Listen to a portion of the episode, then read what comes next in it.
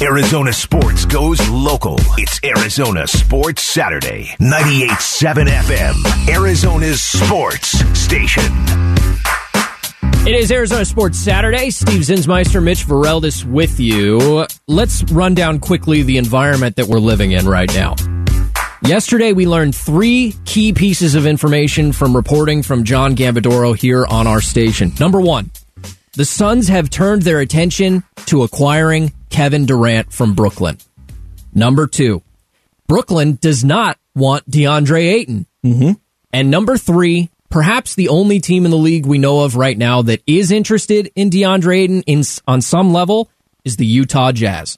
Keep all three of those things in mind for one second while Will we do. try to figure out how does Durant end up in Phoenix. That's why we turn to the ESPN NBA insider Bobby Marks. He joins us now on the line. Bobby, thanks so much for the time today, man. How are you?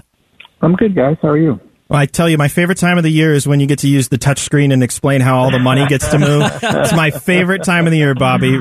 I just hope it works, right? I know. Like we go on these when we pulled out the trade machine touchscreen that uh, I'm not really fond of, but we pulled that out yesterday and uh we had some fun with it and uh yeah, it's, it's fun. I mean, it's, it's to build that thing is a month. It's, it takes like four months to build that uh, the free agent one here, but uh Yeah. we had fun with it. uh You know, last you know last three four days here. So, knowing everything that we just laid out, that Yeah. that the Suns want Durant, Brooklyn doesn't want Ayton, maybe Utah wants Ayton. How do we get Durant to Phoenix? Oh, you, you'd have to do a three-way trade, certainly. And I think, um, I think it'll be interesting what eventually happens to that roster in, in Utah with um, Conley and Mitchell and guys like that. Certainly, um, with Utah clearly rebuilding. Um, the, I, I've said all along, like the, the, the what happens with Ben Simmons certainly plays a lot into this. Um, because you know you would love to, to to acquire one of these players that have signed one of these designated rookie contracts. There's about 14 or 15 of them. You know, Devin was one of them before he signed this supermax, and you know he's not eligible to be traded. I don't think they would put him in a deal anyway. Right. Um, and so basically, like, so Simmons is like, so you can't go out and get Bam Adebayo because you have Ben on your roster. You can't have two players that you acquired in a trade, right? So you just you're eliminating basically 14 of the top 25 under 25 players here. So you're so you basically you'd have to engage, in a, you know, in a three-way trade um, with Utah as far as if Ayton goes there and you know um, what goes to Brooklyn and Durant goes to Phoenix and what else goes to Brooklyn from Phoenix, maybe Mikal. Um, so I think that's kind of the way I would see it um, for for a deal happen. I think the Ayton piece is is I don't know about not wanting Ayton. I think it's more about it's su- it's a humongous challenge because where the Nets are salary, they would basically have to trade Kyrie somewhere and not and not take anything back. Um, because right now, um, you know, Brooklyn's uh, 24 million over the hard cap. The hard cap hasn't been triggered yet.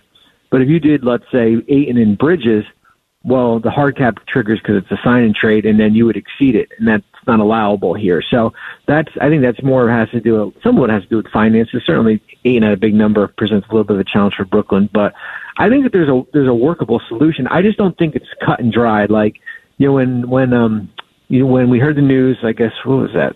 When was it Thursday? I think it was guess Thursday. right? Yeah. um, we you, all of a sudden you think, all right, everyone, all 29 teams are going to put up their best packages in here, and, and you just go through like you go through the process of elimination. For one thing, there's only 11 teams that have all their first round picks. Okay, so we eliminate, um, you know, some of these other teams. Milwaukee, for example, have traded out. And then you just go by, you go through the list, whether it be Phoenix or New Orleans or Toronto. Miami's challenged because of Adebayo and what they have to trade.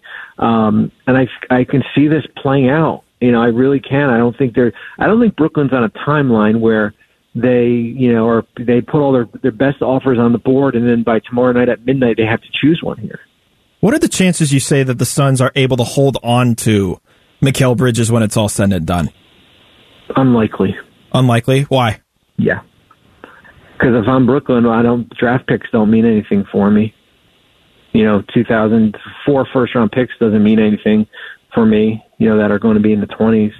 You know, I don't want I don't want salary filler. You know, I don't want Jae Crowder and Landry Shamet and you know, Cam Johnson's a nice player, but I want to, you know, I want to, I want a blue chip prospect here. So you, I, mean, I think certainly if it's what's that? I was going to say, so you think that Brooklyn is in the mindset that regardless of what happens, they want to remain competitive as opposed to going Yes. like the Utah or Houston route? Okay.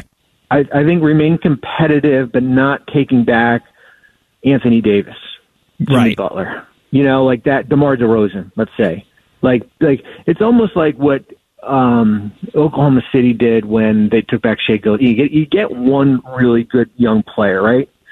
And then you get everything else that comes with it as far as the draft picks here. So I think for you know certainly Mc- Mikal would be you know you, you, you'd have to circle him there because I don't see anybody else. You know certainly out of you know not Chris and certainly not Devin. Uh, we talked to Eaton. Um, you know you know as far as you know the rest of the roster there. What uh, we're talking with Bobby Marks, by the way, ESPN NBA insider. He knows all the numbers and how they all work. Uh, will we see a Kyrie Irving move before we see anything happen with Durant?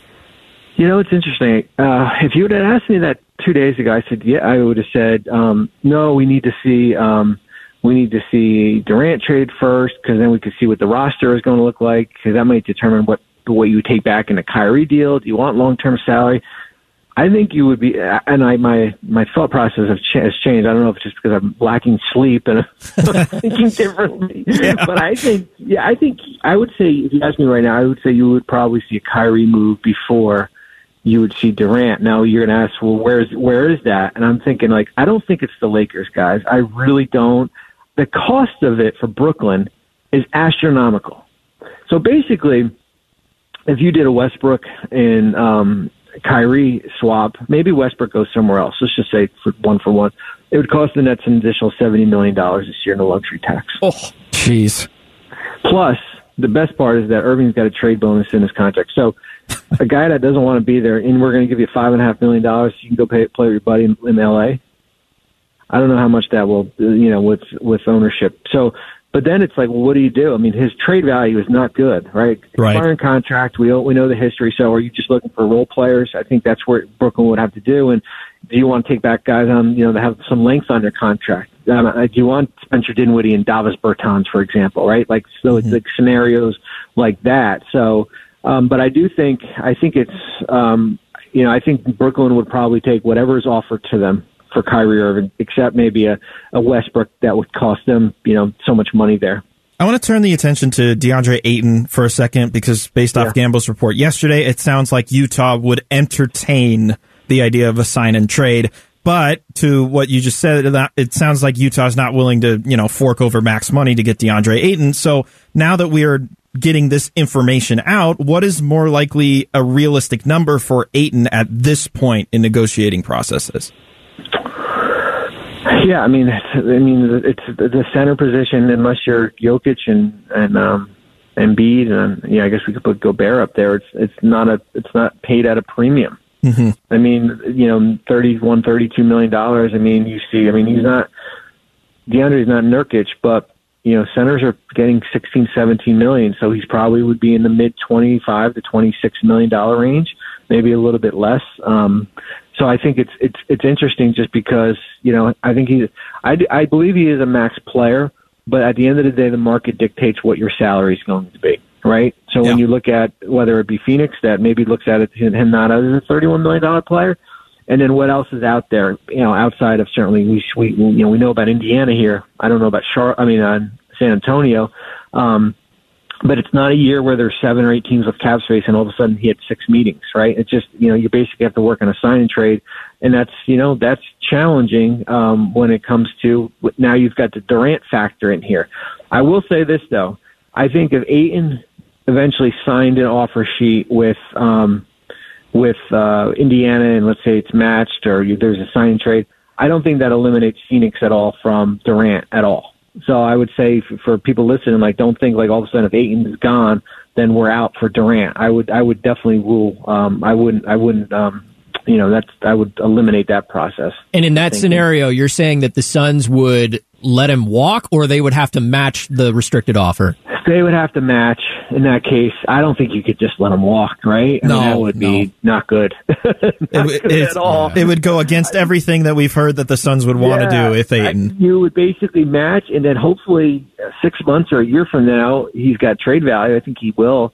Um, and then you, you you flip them in a, in a deal um, down the road. Now, you, I mean, the, the goal would be is that you would want to just work out a sign and trade with Indiana, whether it be Miles Turner and some fillers. Um, you know, Turner's on an expiring here, and then at least you have something, you know, something for him.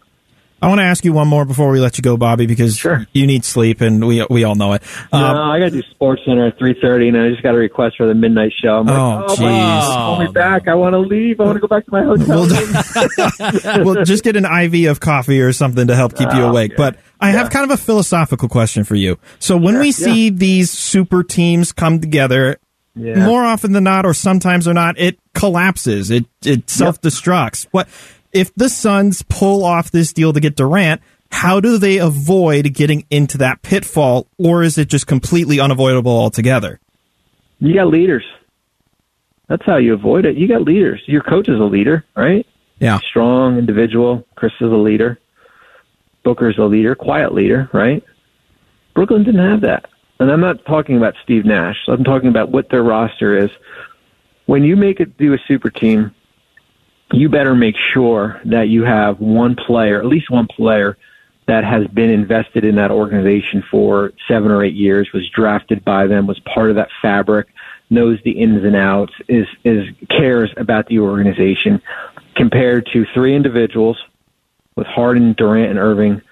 Um, it had three different agendas. I mean, Kevin's a heck of a basketball player, and he's a good locker room guy. So I, he's not Kyrie, and he's not Harden, but have three different personalities, and I, you know, and are not in that leadership mode like Dwyane Wade was in Miami, Paul Pierce was in Boston to kind of keep things together. So it wouldn't concern me if if Durant got to um, the Phoenix, and now you got Chris, and you got Devin, and, and you know, and how does it fit in?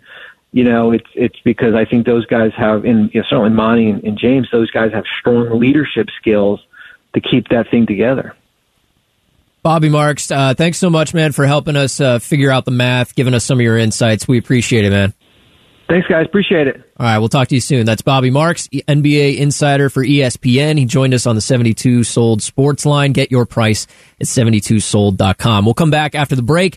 Uh, we'll react a little bit to what we heard from Bobby Marks and dive a little deeper into how do the Phoenix Suns land Kevin Durant. That's next.